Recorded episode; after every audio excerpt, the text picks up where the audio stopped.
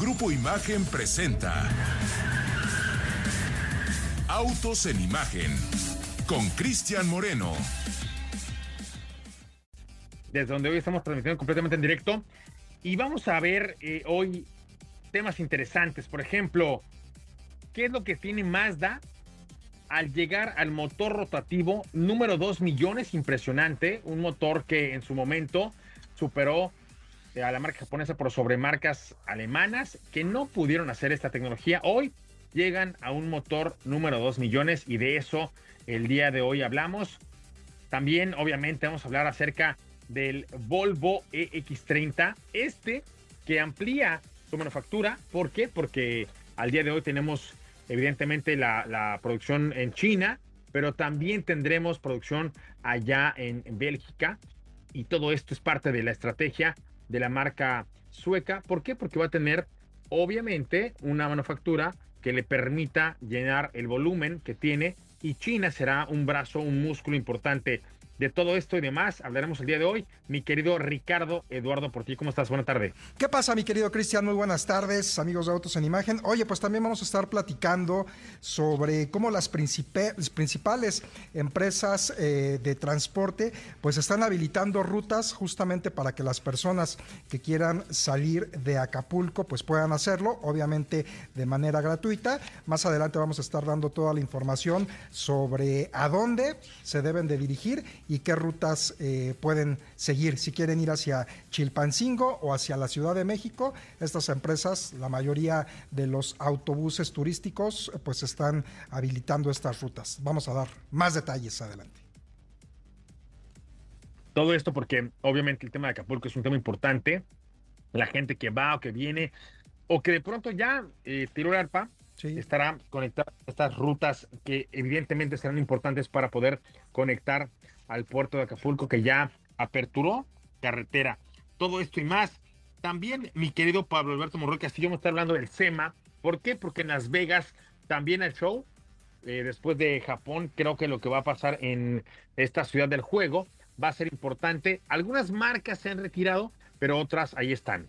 Así es, señor Moreno. Bueno, pues más adelante vamos a estar platicando todo lo que eh, Ford eh, presentó justamente en este marco del SEMA Show de Las Vegas 2023. Esta exhibición en la que no solamente eh, los fabricantes de automóviles muestran su catálogo de partes y accesorios, tanto estéticos como de alto rendimiento, sino también es el escenario en el que preparadores independientes, en el que fabricantes aftermarket para, para accesorios de vehículos, pues también lucen sus mejores piezas. Y bueno, justamente aquí Ford presentó eh, varios eh, vehículos conceptuales, entre ellos un Ford Mustang con eh, componentes de Ford Performance que van a estar disponibles a partir del próximo año para incrementar el desempeño justamente de esta nueva generación del Mustang GT.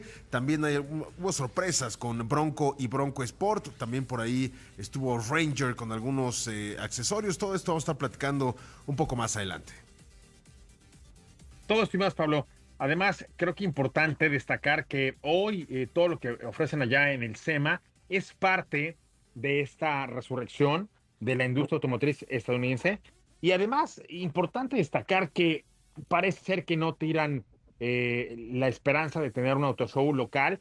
Creo yo que lo que vimos allá en Los Ángeles, en Chicago, en Nueva York, en Detroit, pues quedó de ver. Y con el ejemplo que pusieron allá los japoneses en Tokio, hoy más que nunca hace falta ver un SEMA fortalecido, sobre todo porque la esencia de este auto show es una que tiene que ver con aquellas marcas que están en el aftermarket, Pablo. Todo lo que tiene que ver con accesorios, con eh, los autos que son más tuyos que, de la marca, pues está ahí en, Las Vegas.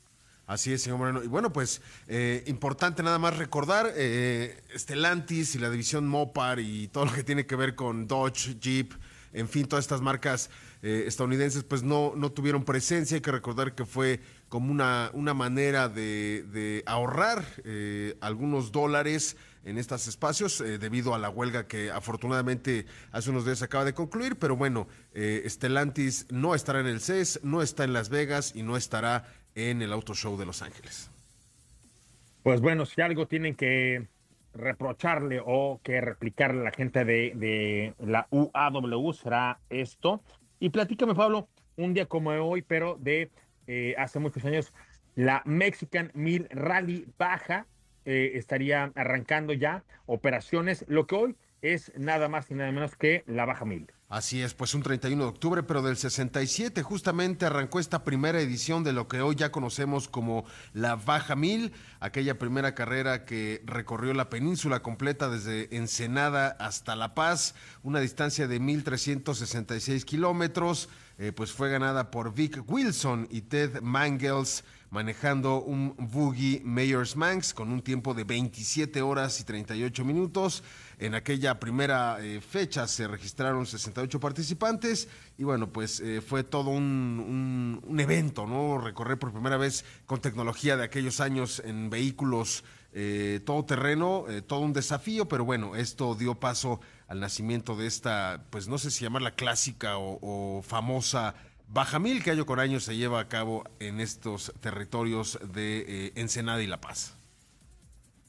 Pablo, eh, ¿es como una, una pasión o, es una ansiedad el poder llevar a estos vehículos totalmente equipados a estos territorios? Y al día de hoy, pues bueno, vemos cómo inclusive marcas como Jeep, como, como Ford, están tratando de recuperar toda esta pasión, todo este amor por los vehículos todoterreno y definitivamente la baja que ha podido convocar a marcas como la propia eh, Ford con, con, la Raptor o con eh, Ram, con esta camioneta TRX, a hacer un desafío totalmente desarrollado para terrenos que son off-road, pero de altas velocidades, Pablo.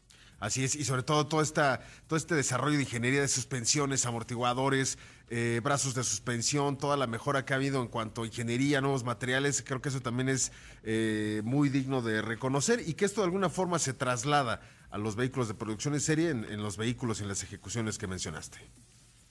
Oye, retomando, 68 participantes iniciaron con esta tradición que comenzó eh, con un tiempo de 27 horas y 38 minutos al día de hoy, pues ya es un fenómeno totalmente distinto y con muchas más marcas automotrices, más firmas, eh, que al final del día pues hacen, hacen un deleite de, de espectadores. Y de ahí vámonos hacia China, porque lo que hoy estamos haciendo acá en Barcelona es parte de la estrategia de expansión de la eh, firma Volvo, porque con EX30 definitivamente cambiará por completo. O sea, ahora mismo tengo la ley Mordaza, no puedo decirles más que esto, pero va a cambiar por completo la era de la electrificación, Pablo.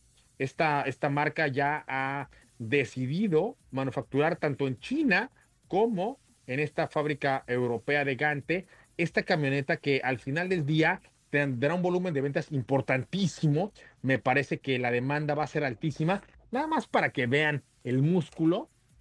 Todo lo que hoy se ha vendido en México es más o menos cinco veces lo que la propia marca Volvo vendía en el pasado por sí misma. Hoy, solita, la EX30 tiene ya una lista de apartados que le daría para vender en un mes o en cuanto se entregue todo lo que Volvo vende en un año. Es por eso que tanto esta fábrica europea de Gante como la propia marca que tienen allá en China va a estar trabajando para este vehículo. Ojo, lo que pasó allá en China es que eh, X30 ya se convirtió en un vehículo 100% cero emisiones, Pablo. Uh -huh. Este es un vehículo que, además de lo que eh, provoca en términos de movilidad, también en su manufactura ha reducido a su mínima expresión lo que genera en cuanto a emisiones contaminantes. Cuando tú te subes a uno de estos o a cualquier otro eléctrico, más o menos estarías teniendo una cuarta parte,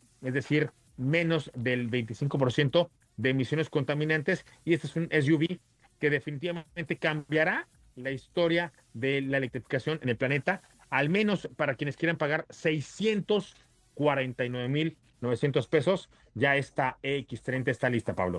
Así es, señor Moreno. De hecho, Jim Rowan, el CEO de la compañía, señaló, y lo leo, nuestra ambición es vender el X30 en todo el mundo a un precio atractivo, facilitando la transición a la conducción de un vehículo Volvo eléctrico para más personas y al mismo tiempo contribuyendo a los márgenes económicos de la empresa. Agregar la producción a Gante es un movimiento lógico, ya que nuestro objetivo es capturar la fuerte demanda de nuestro SUV eléctrico pequeño en todo el mundo.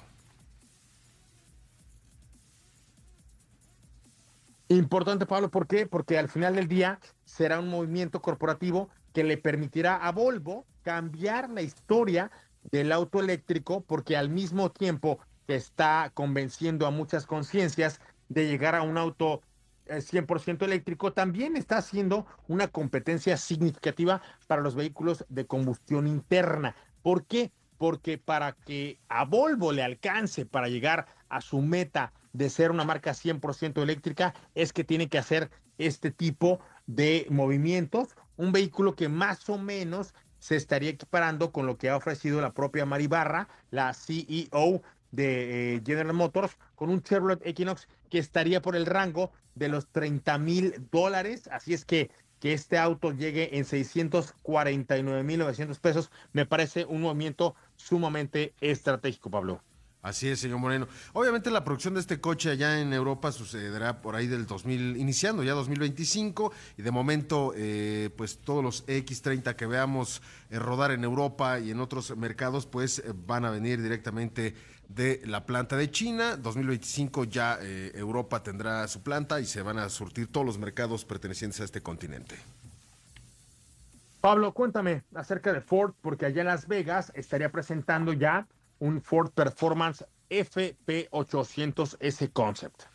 Así es, señor. Bueno, pues eh, es un Mustang, Mustang GT de la actual generación, el cual fue modificado con todos estos componentes por parte de Ford Performance, que incluye eh, y que van a llegar además al catálogo de Ford el próximo año. Estamos hablando esencialmente de un sobre, sobrealimentador o un supercargador para el motor V8 de 5.0 litros, además inyectores de alto flujo y una válvula de aire del intercooler integrado a un cuerpo del acelerador que es mucho más grande, estamos hablando de 92 milímetros. Al final, esto se traduce, de acuerdo con Ford Performance, en algo así como 800 caballos de fuerza que se pueden extraer de este bloque V8 Coyote gracias a esta ejecución. Y además, este vehículo mostró eh, algunos otros accesorios, ¿no? Hay eh, eh, un juego de renes específico que también se puede conseguir en este catálogo de Ford Performance, además algunos elementos aerodinámicos, una parrilla específica. Importante también decir que Ford Performance señaló que este paquete no estará acorde o no estará disponible, o más bien no va a funcionar con la versión Dark Horse ya que está previsto que llegue un paquete personalizado específico para esta variante del Mustang y esto sucederá pues en un futuro eh, próximo, pero por lo pronto eh, pues los entusiastas de Ford y del Mustang en particular y del alto rendimiento pues tienen esta opción ya disponible a partir del 2024 que es este supercargador que extrae 800 caballos.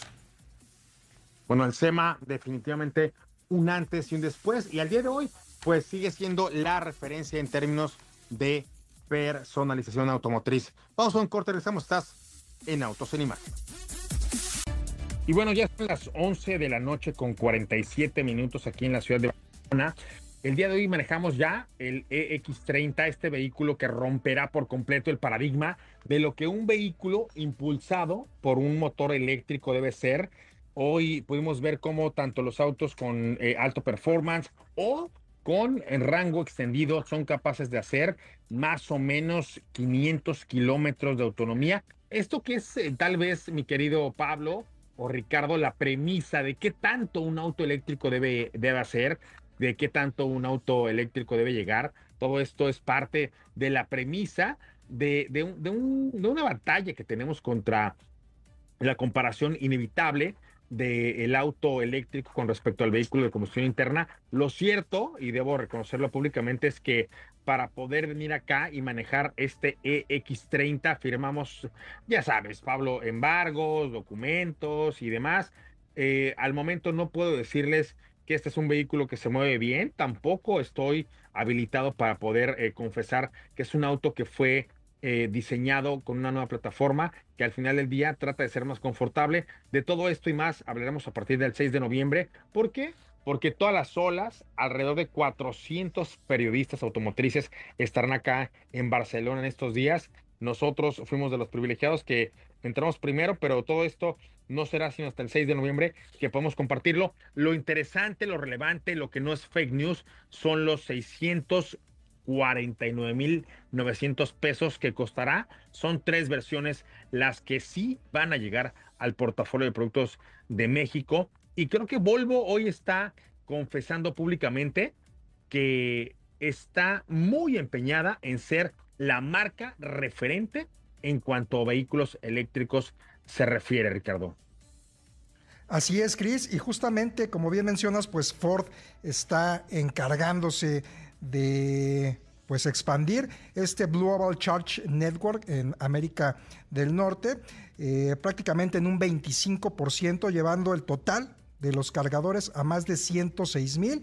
Y bueno, pues además los clientes van a, poder también beneficiarse de tres nuevos proveedores de recarga y prácticamente se va a estar combinando con un enrutamiento de cargadores integrado y opciones también de pago convenientes a, través, a través de este sistema Ford Pass. Se va a contribuir con más de 10 mil nuevos cargadores a la red que van a estar incluyendo más de 550 cargadores rápidos de corriente continua y con esto pues evidentemente eh, se pretende impulsar y acelerar los objetivos de electrificación de la marca Ford.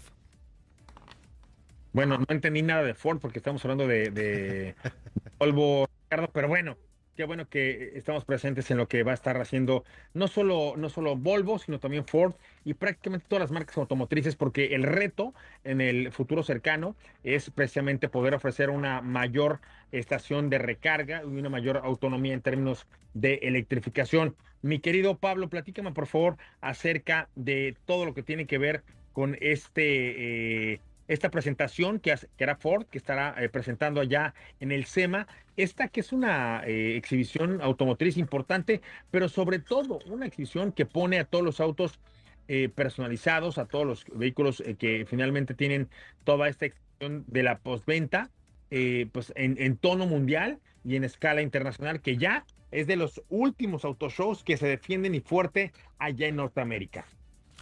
Así es, señor Moreno. Bueno, pues eh, luego de eh, haber presentado este FP800S Concept basado en el Mustang GT, pues también la firma del Óvalo Azul eh, reveló otra posible opción todoterreno para sus clientes y esto lo hizo a través de la Ranger de Ford Performance con la denominación ORV Concept la cual pues da una vista también previa de las piezas que estarán disponibles en 2024 para la Ranger en los niveles de equipamiento XLT y Lariat. Eh, la versión eh, que presentaron en SEMA Show pues se basa justamente en un modelo, en una variante XLT. Eh, que está impulsada por el motor EcoBoost de 2.3 litros. Y bueno, pues aquí la novedad es que el paquete ORV Incluye un conjunto de elementos todoterreno, eh, que eh, por ejemplo puedes instalar una suspensión más robusta, un kit de elevación de la carrocería, también eh, puedes instalar nuevas defensas, tanto trasera como delantera, que mejoran mucho los ángulos de entrada y de salida así como nuevos puntos de recuperación. También hay una placa protectora debajo de la carrocería para, eh, pues cuando las cosas se ponen más difíciles, pues no dañar eh, puntos eh, clave como obviamente el motor, la transmisión y elementos importantes de, de, la carrocería o del chasis en este caso. También incluye un juego específico de rines de 18 pulgadas así como nuevas placas en los marcos de las puertas que tienen el logotipo eh, de la marca. Y eso es lo que presentó eh, con este modelo eh, Ford, con la Ranger. Y también, pues no pudieron dejar atrás, obviamente, la parte de Bronco. Presentaron una Bronco también con este paquete ORV para transformar este modelo en un todoterreno más resistente, así le denomina la marca. Incluye una suspensión Bilstein con elevadores de 2 pulgadas, o sea, se incrementa eh, ya la altura más o menos en 5 centímetros, así como rines terminados en blanco de 17 pulgadas que van eh, acorde con eh, el tono blanco también de la parrilla. Ese es uno de los juegos que hacen muy bien en este, en este vehículo. Esos rines van montados sobre neumáticos de 35 pulgadas, obviamente todo terreno. Y también Ford Performance ofrece para la Bronco una calibración de software, una puesta a punto eh, más específica para, para este motor, que es el 4 cilindros 2.3 litros, 2.3 litros EcoBoost. También el paquete está diseñado para eh, la Bronco Base, la Bronco Big Bend, la Black Diamond y la variante Outer Banks, todas impulsadas con este propulsor de 4 cilindros 2.3 litros. Eh, también los clientes pueden solicitar, por ejemplo, herramientas adicionales como un gato hidráulico específico, un compresor de aire, e inclusive un escape, un sistema de escape eh, que le permite eh, que no que no pegue no ninguno de estos de estas tuberías justamente en la parte baja del vehículo. Eh, también se agregan eh, algunos gráficos de inspiración retro justamente para este modelo. Eh, puedes incluir puertas tubulares también, un, un, techo que da mayor libertad y justamente estas salpicaderas pintadas a juego con la parrilla de esta, de esta Bronco, que no lleva un nombre específico, simplemente es la Bronco ORV con el que Ford muestra pues qué tiene eh, para, este, para este vehículo. También para la, familia de Bronco Sport hubo algunas eh, propuestas, sobre todo en temas estéticos. Eh, presentaron un concepto completamente terminado en azul que muestra un catálogo de gráficos, un catálogo de acabados, de rines que puedes también instalar en esta variante Bronco Sport. Y bueno, pues de momento, señor Moreno, es lo más relevante de esta jornada del SEMA Show. Mañana habrá presentaciones interesantes por parte de Nissan, por parte de Toyota y bueno, algunos otros fabricantes independientes que también llevaron unas auténticas joyas basadas también en el Ford Mustang de los años 60. Por eso ya lo veremos eh, un poco más a detalle el día de mañana. Oye, Pablo, una exhibición que al final del día se, se niega a morir. Me parece súper relevante el hecho de que podemos ver ahí mucho, pero mucho del tema aftermarket. Obviamente habrá marcas que, que, pondrán su empeño, otras que no tanto, pero al final del día, un antes y un después en el tema del SEMA Show. Sí, definitivamente. Y sobre todo que eh, este, este escenario también está viviendo una transición interesante, porque así como se desarrollan componentes para eh, los motores de combustión interna, vehículos de combustión interna, también hay otros fabricantes que están eh, apostando por este cambio hacia la electrificación. De hecho, hay varias compañías presentes que pueden transformar un clásico muscle car en un vehículo 100% eléctrico y que eso es también parte del nuevo modelo de negocio del SEMA Show, ¿no? Con poder ofrecer estas posibilidades a los clientes que quieren mantener o que buscan mantener un clásico, un vehículo clásico, llámese un muscle car, un, un retro, un antiguo, uno de colección, pero con toda la tecnología moderna para hacer los vehículos 100% eléctricos y obviamente todo lo que gira en torno a la transformación de un coche de esta naturaleza. Pablo, me siento lejos, ¿eh? En México la infraestructura no está a este nivel y el hecho de que hoy en Estados Unidos, pues, de alguna forma establezcan cuál es el referente, cuál sería el ideal, eh, está lejos, ¿no? De lo que tenemos en México. Sí, no, no, completamente, pero, pues mira, de alguna forma que sean nuestros vecinos, de alguna forma ayuda mucho. Pues bueno, te tengo buenos planes y creo que eh, cada vez más estamos cerca de tener eh, toda esta red de infraestructura que al final del túnel pues va a darle a México una, una opción interesante en cuanto a la electrificación. Vamos a un corte, regresamos. Estás en Autos. Y bueno, Pablo Alberto Morcastillo, son las 12 de la mañana ya con 12 minutos, perdón, 12 con 2 minutos. Estamos completamente en directo desde aquí, desde Barcelona. Un tema interesante el que hoy vivimos, el X30, será un auto que por fin eh, y este es un sueño eh, largamente acariciado, por fin pudo eh, revolucionar todo lo que ofrecía Geely. Geely es un, es un grupo automotor chino para, para Volvo.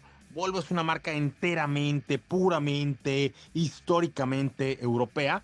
Esta marca pues siempre se había caracterizado por ser una marca altamente segura, tecnológica, innovadora, avanzada. El diseño de, de, los propios Volvo era un diseño raro, este, muy minimalista, muy simple, pero muy funcional. Hoy me parece que por vez primera este matrimonio que comenzó hace ya varios años llega a buen puerto y al final del día Pablo, Ricardo, Héctor, eh, pues la propia Gili puso la inversión, el dinero, el recurso en la empresa que eh, iba a lograr lo que hoy Volvo está alcanzando. Este vehículo, el EX30, es un auto que se manufactura tanto en eh, Bélgica como en China y que va a poder jactarse de ser un vehículo cero emisiones en todo el eh, complejo, es decir, desde que lo manufacturan ya la, la, la, propia manufactura, la propia planta no genera emisiones y obviamente eh, es un auto que al ser 100% eléctrico está trasladando todo lo que tiene que ver con emisiones con el generador de la electricidad que lo alimenta. Además, algo que tú has dicho siempre, Pablo, y que me parece que tienes tatuado este, a lo mejor en el brazo derecho o izquierdo, es la regeneración de energía, que para ti el Volt es el referente. Espérate, Pablo, porque cuando pruebes este auto del cual el día de hoy no les puedo hablar, va a cambiar eh, tu historia. Y hace rato comentabas que evidentemente no, no puedes platicar de, la dinámica de manejo, del comportamiento del coche, pero creo que al final también tenemos un, gran referente o un gran ante, antecesor, eh, me atrevo a decir. Eh, tenemos una experiencia ya previa, por ejemplo, con, con la XC40 Recharge, que ofrece un manejo un poco convencional, me atrevo a decir, ¿no? Con este tren motriz de dos motores eléctricos, 400 caballos de fuerza, eh, creo que también es una, es una gran referente y, quizá por ahí tengamos, podamos darnos una idea de cómo es que se podría desplazar esta camioneta, la nueva, a lo mejor no en términos de potencia, empuje, porque entiendo que es un vehículo más pequeño, es el vehículo de acceso a la familia de vehículos 100% eléctricos de Volvo, pero bueno, ya con este referente que tenemos con la XC40 en términos de calidad de marcha, de insonorización, de, de, la facilidad de manejar un coche eléctrico firmado por Volvo, creo que eh, tenemos una, una buena expectativa.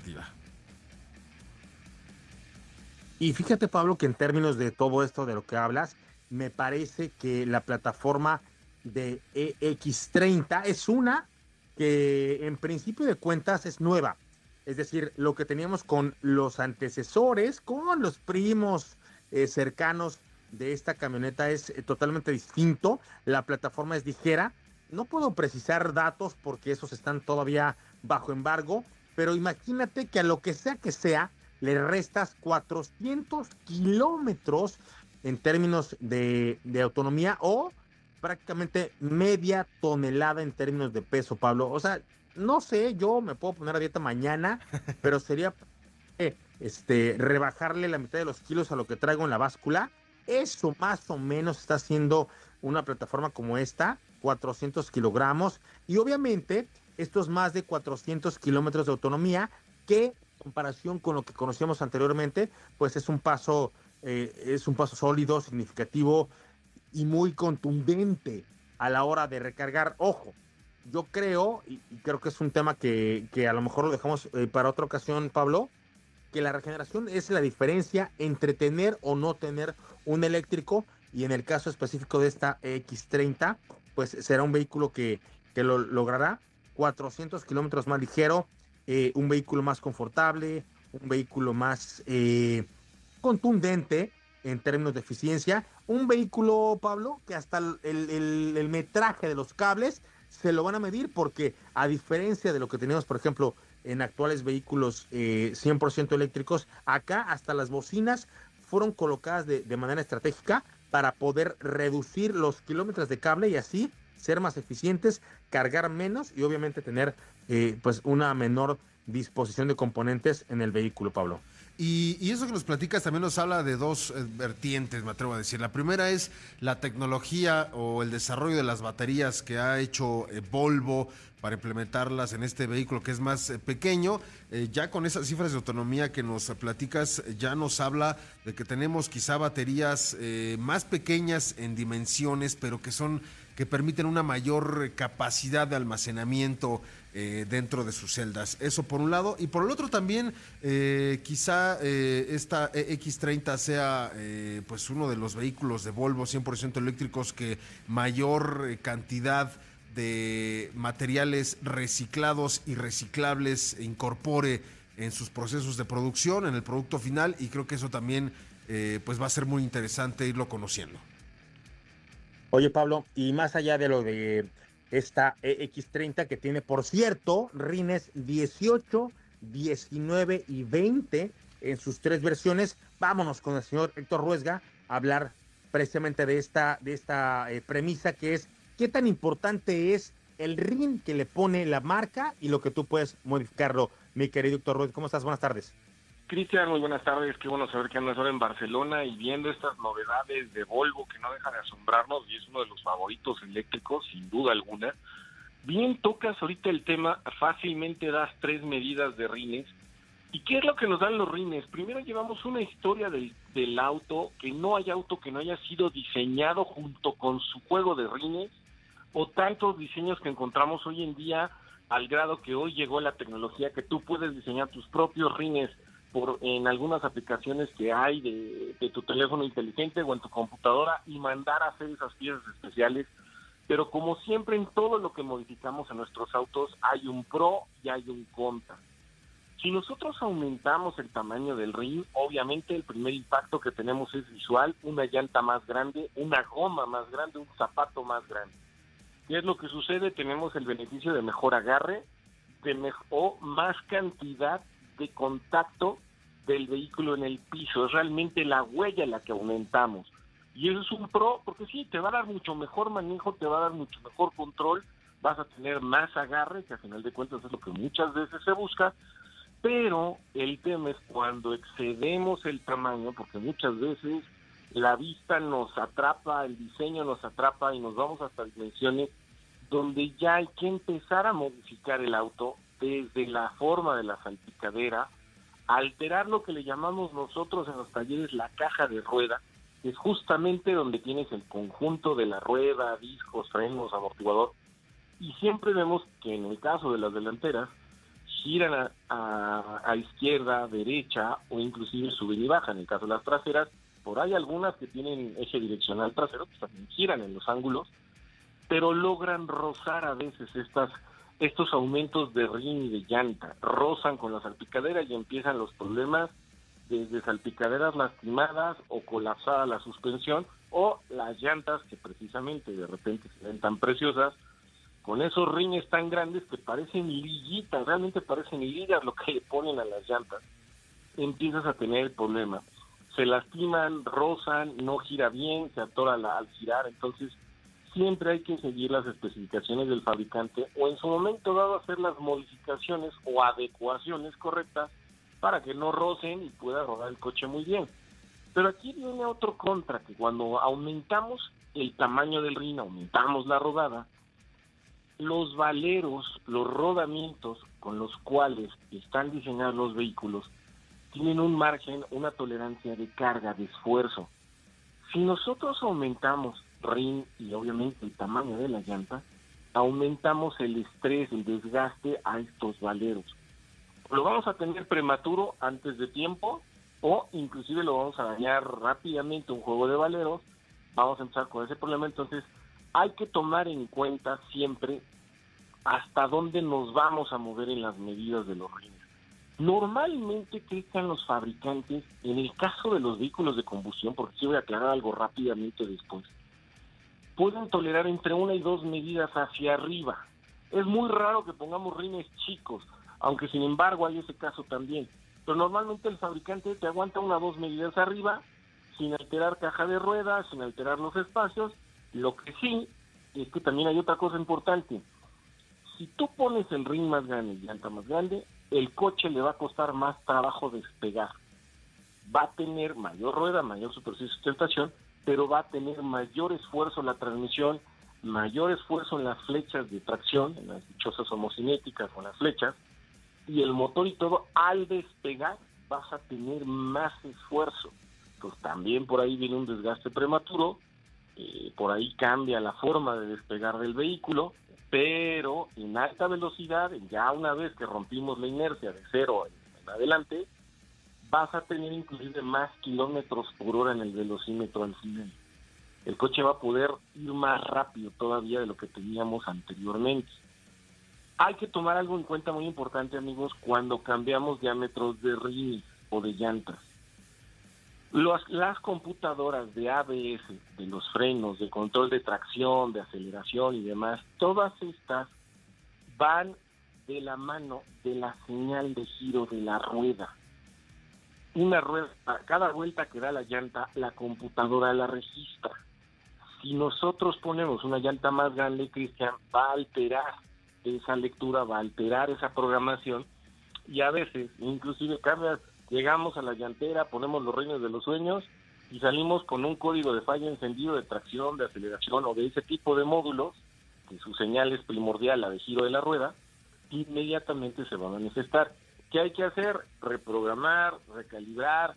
Entonces ahí puedes meterte en una pesadilla con un juego de rines hay rines que sabemos que rebasan los 100 mil pesos tranquilamente. Últimamente hay una, hay una moda de rines que hacen sobre diseño, como te decía, tú ya los puedes diseñar desde tu casa, y llegan y ponen los rines, pero inmediatamente bota el código de, de, avería y hay que empezar a reprogramar o corregir esa parte, porque si no, no llega a funcionar correctamente tu coche y vas a perder funciones básicas de seguridad. Pues bueno, vamos a un corte y al regresar terminamos con este tema, ¿te parece? Sí, Cris, con todo gusto. Regresamos, estás en Autos en Imagen. Y bueno, ya son las 12 de la noche con 18 minutos, mi querido Pablo Alberto Monroy Castillo, desde aquí, desde Barcelona, allá en México, 5, 18 de la tarde.